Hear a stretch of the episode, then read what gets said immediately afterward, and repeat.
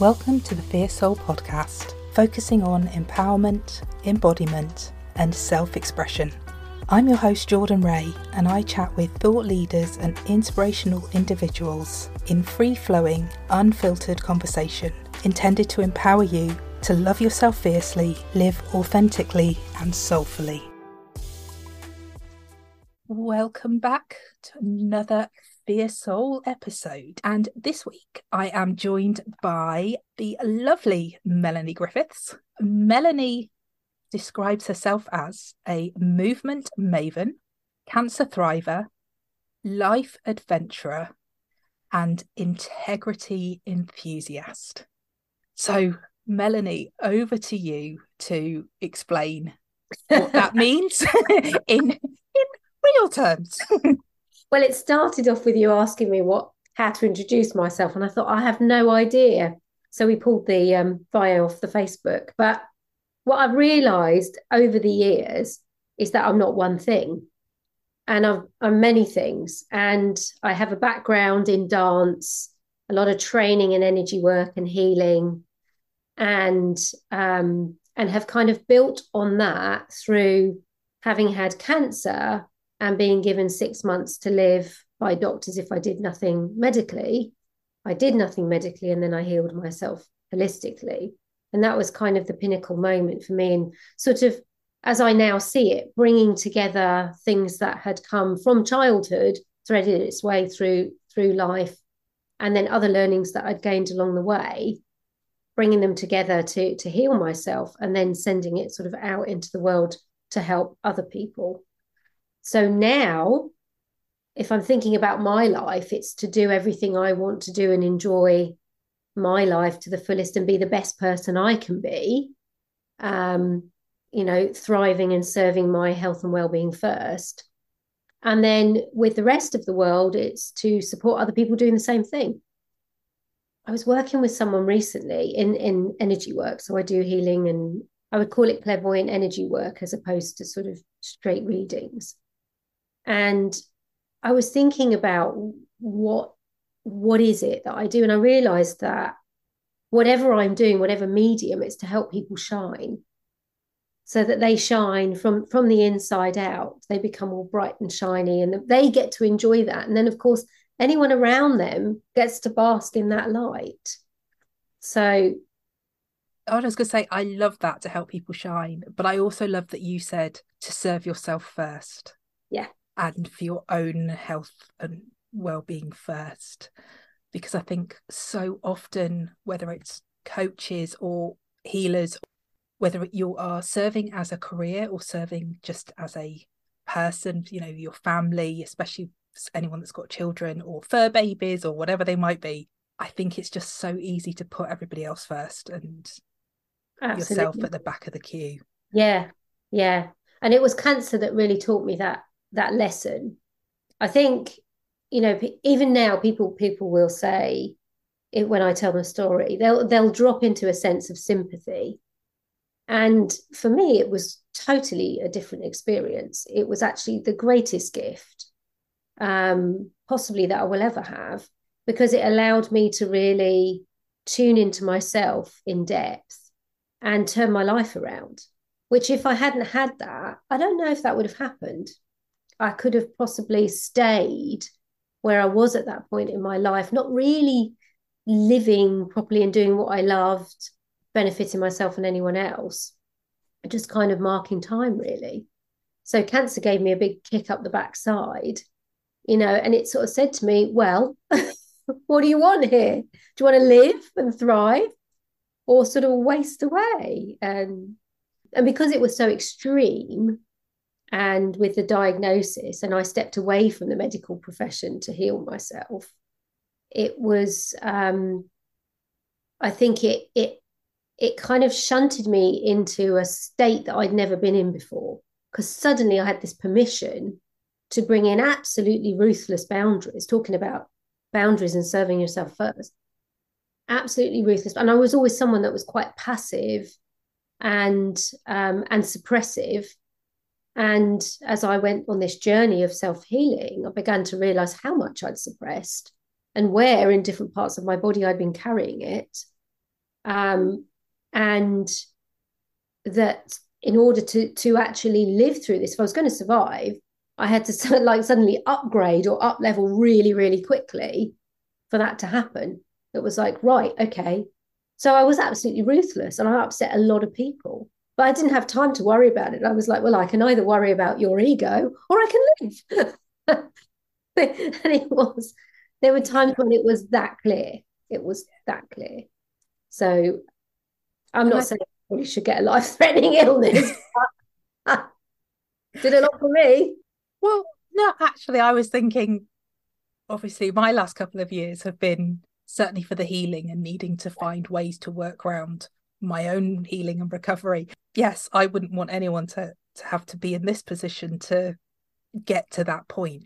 Mine wasn't, like you said, life threatening, but it was the lesson of I knew I needed to get that balance in my life. For me, it was between work and everything else and the pressure of work and yeah something through through that pebble in the mix and just went well now's the time mm. um you haven't decided and you haven't done it yourself so here you go we're going to take it for you and you've got to learn how to to balance and not be running on stress and not be running on all of that crazy chemicals that are whizzing around your body yeah yeah absolutely and i, I think it's something that i think the co- the covid thing threw everybody into that mix to look at that for themselves. Some people looked at it, carried the information, went with it. Other people looked at it, went, no, I'm just going to go back to where I was before. But I think, um, I think over time, what I continually see, and particularly with myself, but also anyone I work with, if we don't listen, if we don't listen to the niggles when they're small, they get louder and louder and louder until it becomes something so disabling, whether it's mental, emotional, physical, spiritual, we can't continue. We have to pay attention. So, one of the things that came out of that extreme experience with cancer and coming out the other side was I want to pay attention earlier. I want to pick up on the signs earlier before it gets to what I call sort of that, that crescendo, that point that breaking point. And so after the initial, it took me about four years. I'm just thinking what happened. I got the diagnosis. I was in another country. I had a whole other life. I spent a week sitting in meditation, really, after I got the diagnosis. And I didn't speak to anyone. And I just kind of drifted in and out of meditation all week. And I had that space to be able to do that. And I came out of this this week and I went, I know two things. I need to get out of this marriage. I was married at the time, and I need to go back to the UK. And that's what I did. I literally took those two pieces and I moved back in with my parents at 32, which is an interesting experience. Love you, mum and dad, and I really do. They were amazing. And but it was a hard, it was hard. It was hard for all of us. But I thought, I'm doing this.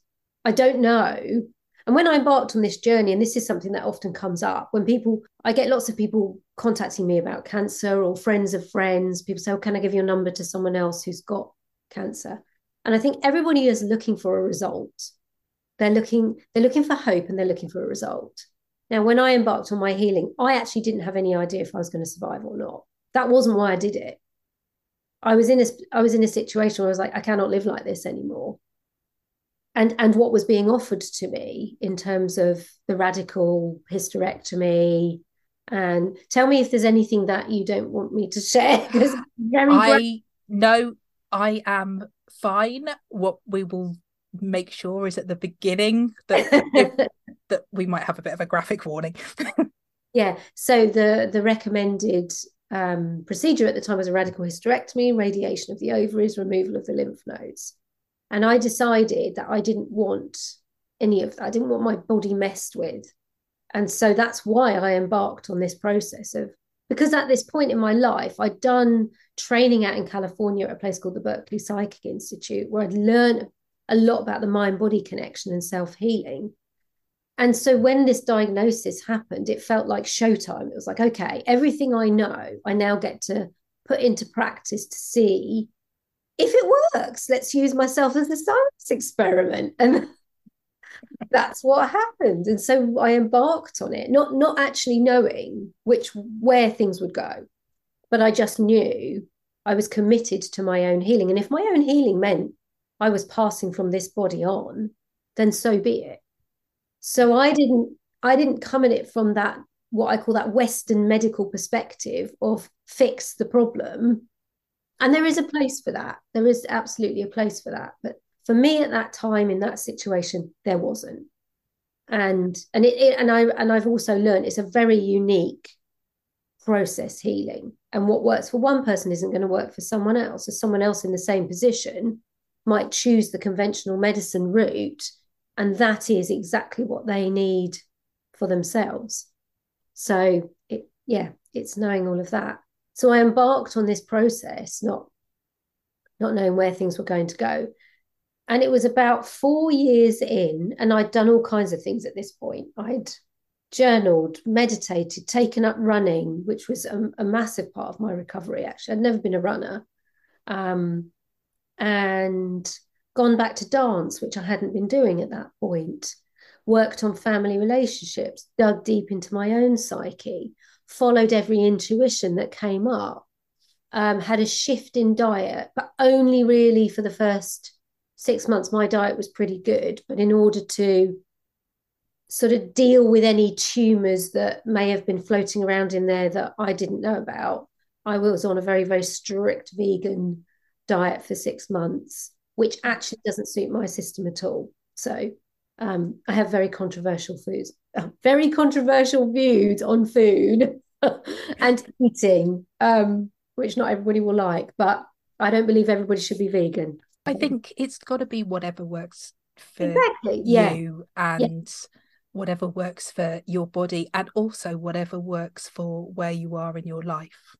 Absolutely. Yeah. And that changes over time as well. So I went on this very strict diet for six months, which I hated because in my 20s, I'd done a lot of healing from disordered eating patterns, which had come from body image issues, having grown up doing ballet. And so the last thing my system wanted at that point was another diet. And uh, but I did it. I did it for the first six months, and then I worked. Uh, there was um, I, I, was guided to various situations, books, healers, people, and I worked with someone who said, "Okay, I think you can int- reintroduce meat into your diet," which I did at that point after six months. My body was so much happier, um, and so I did all of this over four years. And then one morning, I woke up and went, "Oh, it's time to." It's time to get a, a smear test because it was cervical uh, the cancer. And I thought, okay, let's go with that. So I went to the local doctors at the time, hadn't had any interaction with them about my health. So they didn't have any of the history. And as the diagnosis had happened in another country, I didn't carry my re- medical records with me. And I am someone that fully subscribes to the belief that your body is your own property. It is not the property of the medical profession. So you get to decide what you do with it um, which may upset people, but tough. sorry, sorry. I think yeah, you be and and I also believe when you get anything going on, you have to become the expert. You have to become the expert as to what works for you. So I was just going to quickly say absolutely, and I think part of that decision making, as you said before, the, the medical approach for some people with cancer would be absolutely what they need. And i think that is part of our de- decision making is yeah. to get informed. Yes. Get informed about the options and then make the decision that's right for you. If that's medical routes great. If that's alternative routes great. And if, if that's avoidance well that's your decision. Yeah. Yeah. I think probably what down the line would be the best place would be for the holistic and the conventional medicines to meet in the middle and work together that would be the best marriage because they both have place. So I went and I had a smear test done and it came back clear. And I was wow. like, oh my God, this stuff works. And you spoke about obviously moving back and moving back in with your parents and how great your parents were. But one of the things I was curious about was the people, the cl- people that were around you that were close to you. How did they feel about you going down oh, there? so interesting. So I had lost touch with a lot of people when I went to the States. So this is 25 years ago, we didn't have the, we just about had the internet, I think. Yeah, not even not even properly, but yes. properly, yeah. Um, we I remember still writing letters and um, we didn't have mobile phones. So it was quite easy to lose touch with people because you didn't have that that continual connection. So I'd lost touch with people. So when I came back, I didn't resume previous friendships really. There were a few people, a few close friends that I got in touch with. I can think of three. And I made the decision that first year I didn't want to see anybody. I didn't want anything to do. Um, and all three of these people, amazing, still in my life. Um, and were able to, whether it was conscious or unconscious on their part, I don't know, able to hold space for that. Because I knew I needed Hi dogs.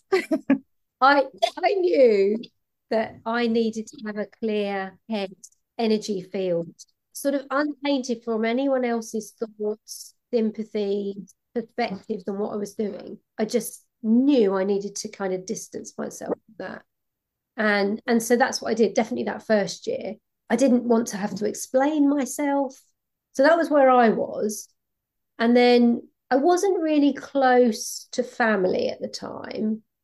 My, I think my mum really struggled with things and she wanted to, I would describe myself as an introvert and her as an extrovert. I would say when I process, I'm like a cat. If something goes awry with me, I withdraw inside and and process in my own time and space. She is the opposite. She needs to go and talk to all her friends about everything.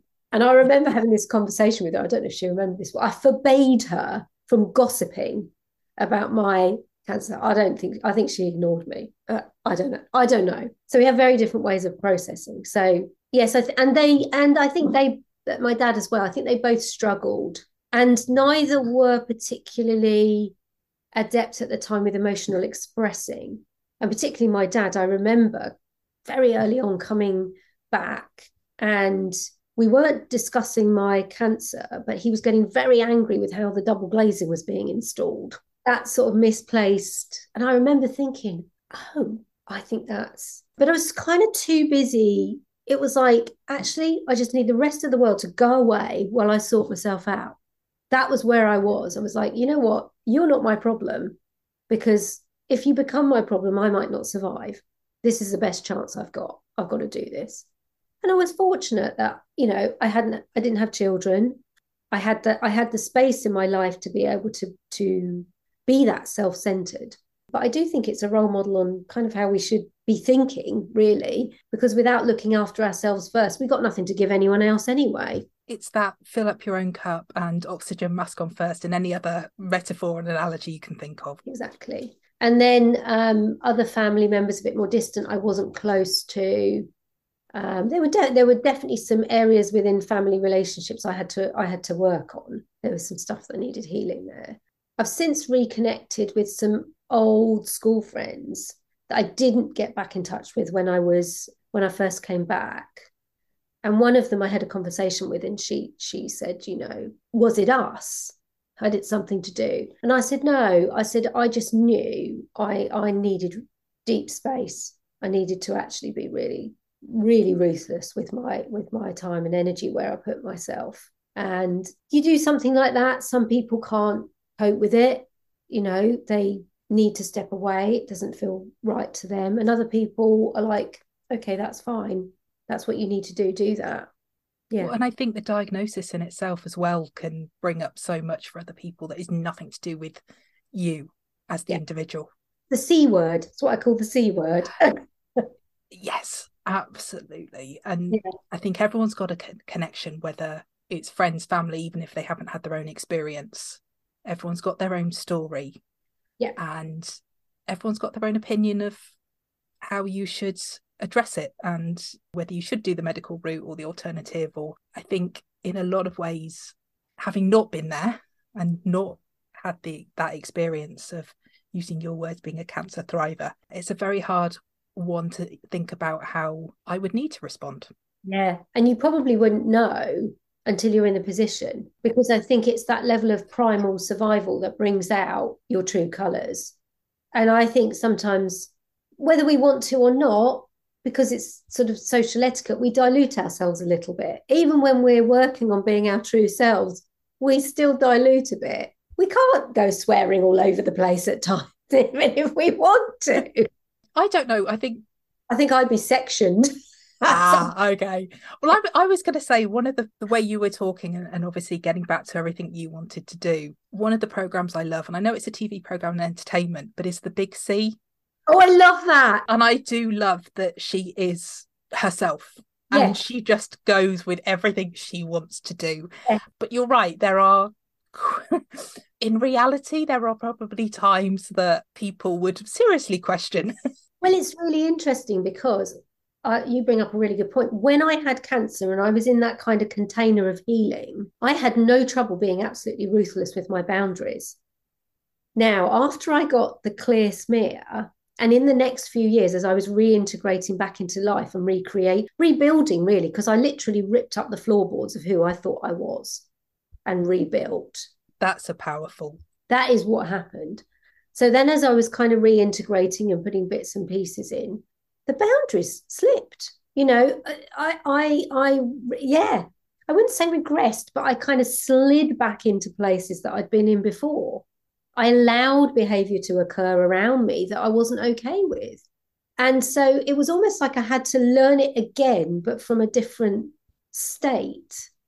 So when I was in that heightened sense of survival, I had permission to go, F off kind of thing to whatever I felt like doing that to. But as soon as that kind of heightened level of survival had calmed down a bit and settled, and I was into more of a maintenance level of life, then then I started to go, what's going on here? you know, I started to do now. Well, and it's taken, I would say, yeah, probably good 15 years of kind of uncovering various layers of all of that to rebuild the system in a foundational way, I think, where you make those changes and they stay. So it's like I had to make some changes really quickly, you know, almost like a patch up job on the wall sort of thing, in, in order to to to survive to heal and then i had to go back in and go right okay now now let's kind of do some more digging over there because there's some deeper deeper issues there that are keeping me off off track off kilter a bit. I don't know if that's a really good way of explaining it. Literally, as I'm talking, I'm going, I'm not quite sure where I'm going here. well, the way that I guess I heard it, and given that I love my images, was that we have those those layers. And actually, when are thinking of the pandemic for all of us for a moment, in those initial periods where we were all in survival mode and we all responded the majority responded in very similar ways and as you said there was a lot of reflection on life and a lot of reflection on friends and family and work because everything was so out of kilter and out of sync for everybody. And I don't know about you, but how much I saw about we cannot go back to where we were. This is the perfect time to jump in. We can't go back to where we were. And then, actually, as that started to ease and that initial survival mode eased, actually, so much just slipped back to how it was. And not everybody has held on to those initial yeah. points. And that's it. It can take time to embed that shift. Yeah. And of course, and of course some of it's our physiology as well, that when we're in our survival modes, our nervous system goes into survival mode. So things that potentially didn't feel safe before, like shutting people out, holding your energy is now part of survival. But yeah. of course, as that then relaxes and the nervous system expands again because it doesn't need to be in that yeah. survival fight flight mode of course it's not necessarily holding on to everything that it had in that moment and it's back expanded and back opening up to that space and that's the bit of the learning not just the integration but that relearning yeah. a new way that you choose to be yes exactly I think, given the way society is, which is fast paced and relatively disposable, people expect answers like that, and then they expect them to stick. And and I and I get this a lot around healing. And I, when I see people out there touting this healing and that healing, and you and I had this conversation, I think last week about my experience of healing is it's not pretty. it's quite unnerving and you've got to be quite not faint of heart to be able to go through it and i think that there is a perception of healing that gets put out there that you know sort of like let's make everything better which is really just the kind of conventional western medicine idea applied to holistic ways of being. In my mind that's how i see it. I'm like well hold on that's just the same as that but you're doing it without drugs.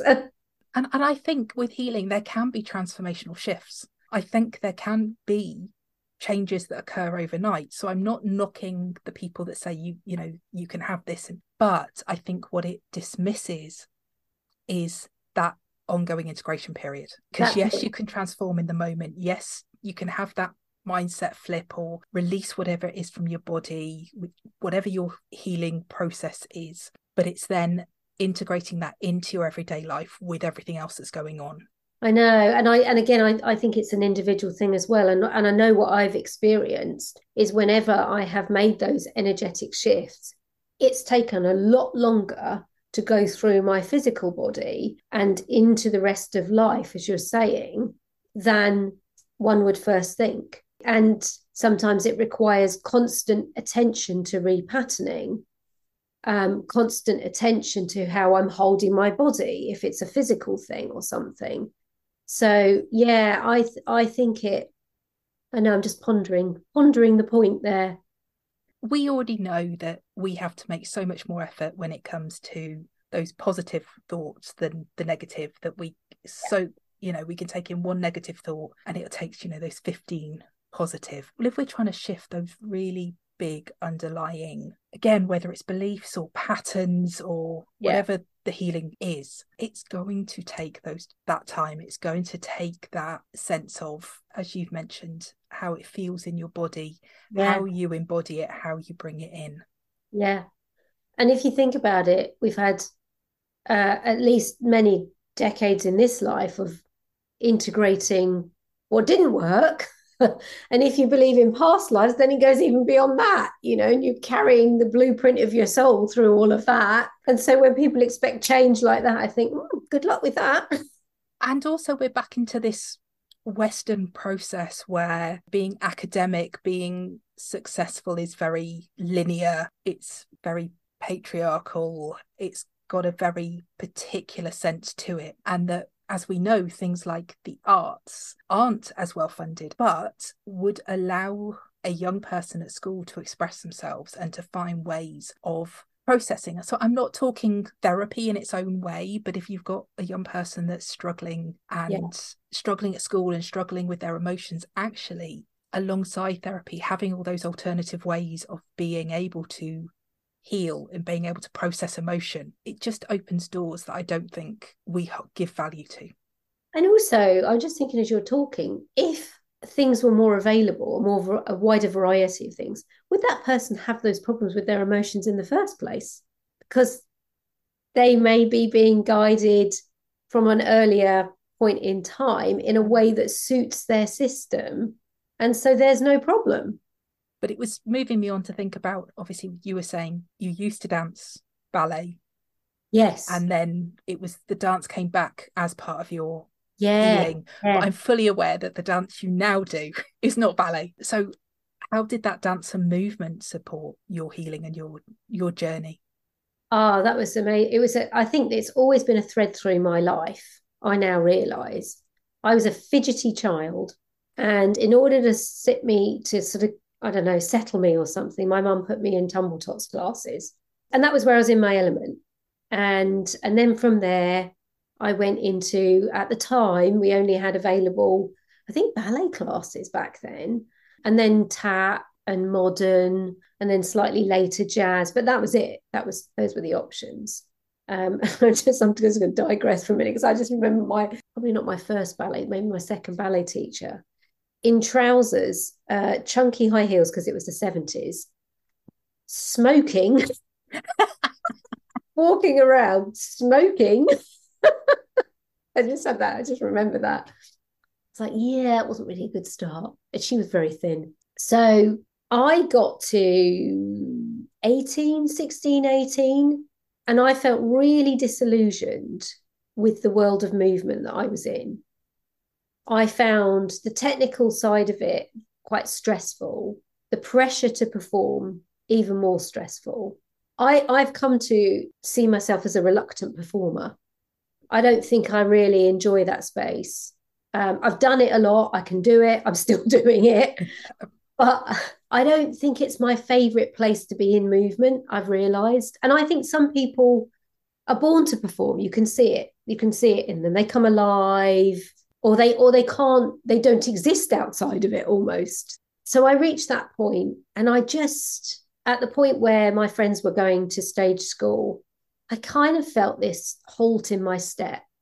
And I ended up going off in a different direction entirely. And I went, I did business and then I went to university and I did business. And then unsettled and restless. And I went traveling basically. And so I found myself out in California, which is, yeah, my spiritual home. So when I landed in my 20s, I, la- I think I made it to without going into the massive story of my traveling journey, which is probably a whole other podcast. like when I found myself in San Francisco on my birthday, standing on the hills, I remember thinking, I feel like I've come home. I'd never had that feeling ever before that point. And that's and then I ended up staying out there for seven years. And it was in that time that I came across a system called the NIA technique, which had risen out of, I think it was originally Southern California in the late 70s. Debbie and Carlos Rosas were the founders. And Debbie had had this successful aerobic studio where they were discovering they were getting injured. And so so they took their shoes off, basically. They came in, started coming into classes, took their shoes off. Their, their clients went AWOL because they were like, what? Because this was the late 70s, I think, at this point. And then they realized they wanted to explore other movement forms. So they went and explored, I think there's nine movement forms in all. I am getting to a point. And they, Nia was born, which was basically a hybrid of martial arts, dance arts, and healing arts. So you had things like yoga, Feldenkrais, jazz dance, modern dance, taekwondo, aikido, tai chi. They went and studied all these things and then they created this Nia system. So, fast forward several years, me in California. At this point, I've had my first near death experience, which I haven't even talked about, which uh, is menstrual hemorrhaging related. So, flash warning anyone who isn't keen on blood, I won't go too far down. But I basically, after a years of having horrendous periods, had one that put me in ER in um, Oakland in California. That I was rushed through ER. I was rushed through a ward of stab victims because it was quite rough. That's how much blood loss I was. I was so close to going, and um, and I was given a transfusion, etc. And then only let out the next day if I could walk in a straight line. So uh, I know, like somebody. That's, that's one way of deciding you can go.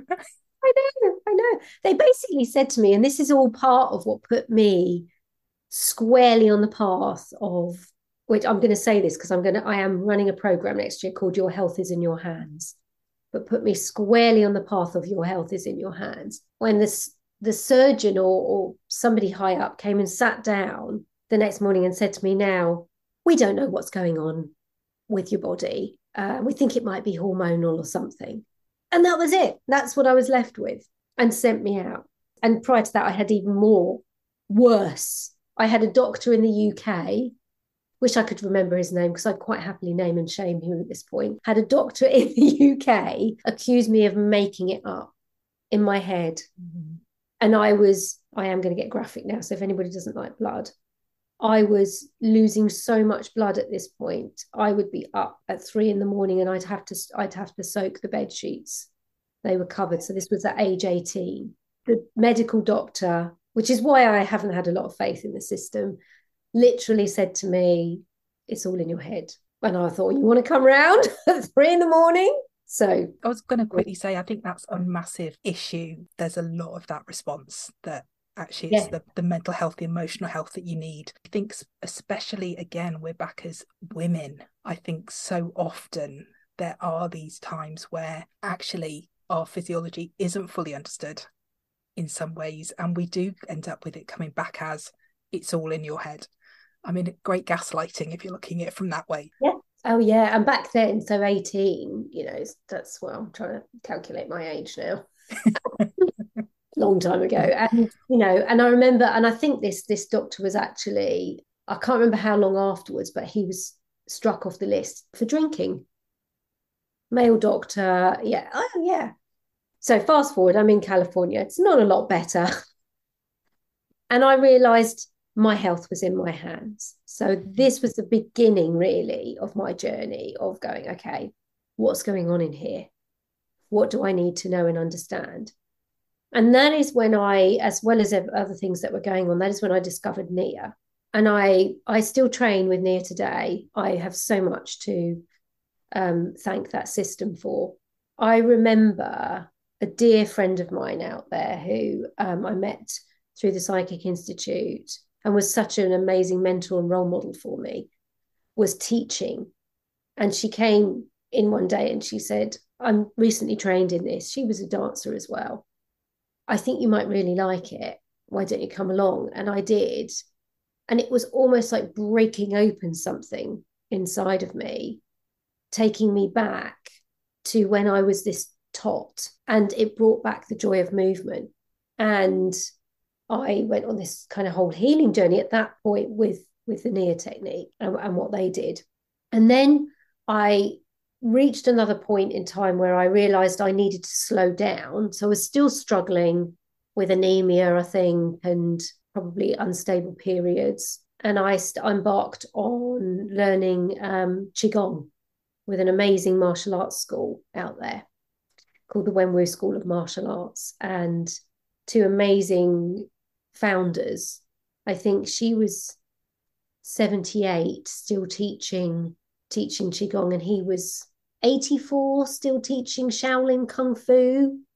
Mel, I'm aware we have spoken so much about your healing journey, your dance journey, and we're still not finished. And we haven't even touched on how you help people shine their light. so, would you come back for part two and yes, absolutely. share the rest of it? Yes, yeah. Brilliant. Yeah. In that case, we will all look forward to hearing the rest of your journey. Thank, Thank you so you. much, Jordan. Thank you for joining me for another Fierce Soul conversation. To find out more about me and my work, please see the links in the show notes. And of course, don't forget to like, share, and subscribe. I look forward to you joining me next time.